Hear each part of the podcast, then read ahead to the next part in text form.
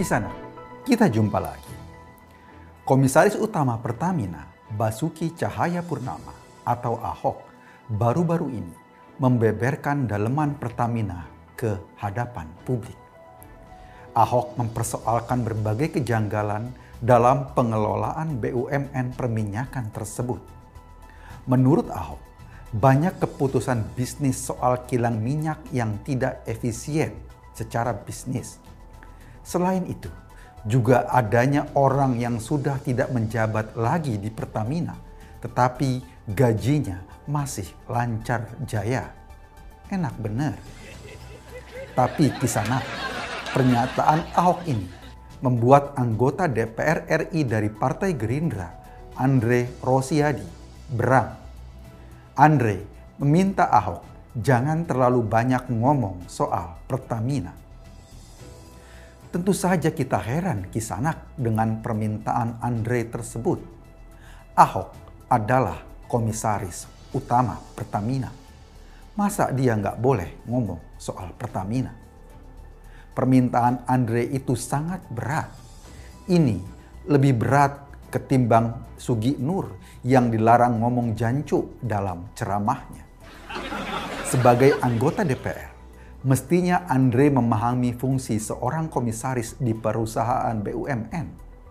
Ahok digaji memang untuk mengawasi jalannya perusahaan tersebut. Jika saja Ahok bicara soal penggerebekan PSK, tentu kita maklum kalau Andre marah karena hal itu berarti Ahok mengambil lahannya Andre. Tapi ketika Ahok berbicara soal Pertamina, Andre mestinya tidak perlu marah. Ahok tidak bicara soal penggerbekan PSK.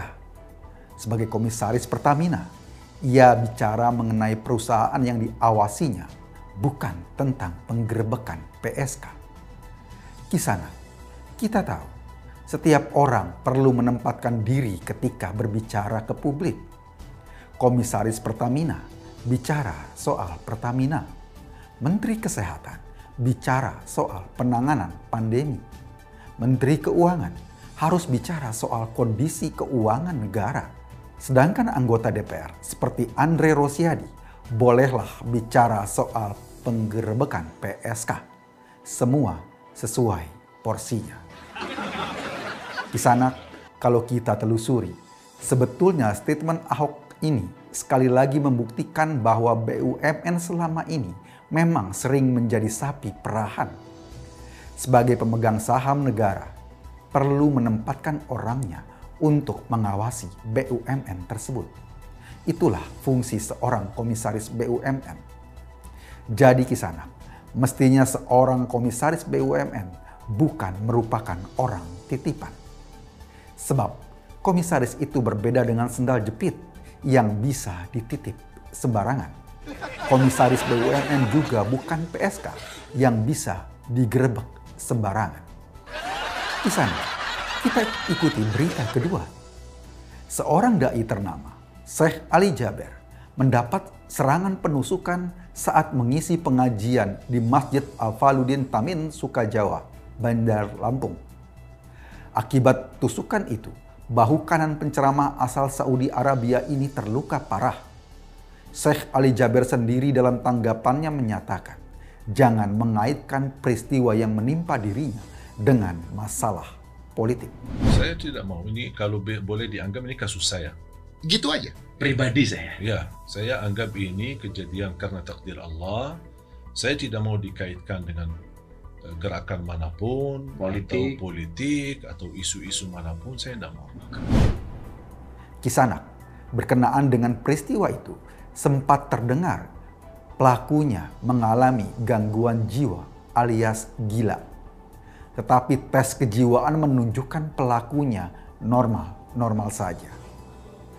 Pelakunya memang tidak gila kisanak, tetapi kelakuannya bisa memicu para pengidap sakit jiwa kambuhan di Indonesia yang biasanya muncul setiap bulan September setiap tahunnya.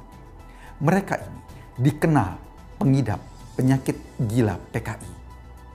Cirinya, mereka percaya pada halusinasi tentang kebangkitan PKI. Pokoknya, segala masalah yang terjadi pada bulan September selalu dikaitkan dengan isu kebangkitan PKI. Mungkin kisanak hanya lagu Vina Panduwinata saja, September Ceria, yang tidak mereka kaitkan dengan PKI. Dalam penelusuran, ada seorang WNI yang kini berada di Saudi, merupakan salah satu orang yang mengidap jenis penyakit halusinasi level 9 ini. Makanya, ia langsung mencap kejadian Syekh Ali Jaber sebagai bentuk kebangkitan PKI atau Neo PKI. Kegilaan sejenis juga dilontarkan sebuah organisasi yang mengajak melakukan pembalasan atas kasus tersebut. Seperti imam besarnya di Saudi tadi, organisasi ini juga menyebut-nyebut soal PKI. Syekh Ali Jabir sendiri sudah menyerahkan kasusnya pada aparat keamanan. Sampai saat ini, boro-boro ada indikasi PKI Mungkin saja di rumah Alpin Andria, sang pelaku, palu arit saja juga tidak punya. Tapi bagi pengidap penyakit gila PKI ini, soal fakta bukanlah hal penting.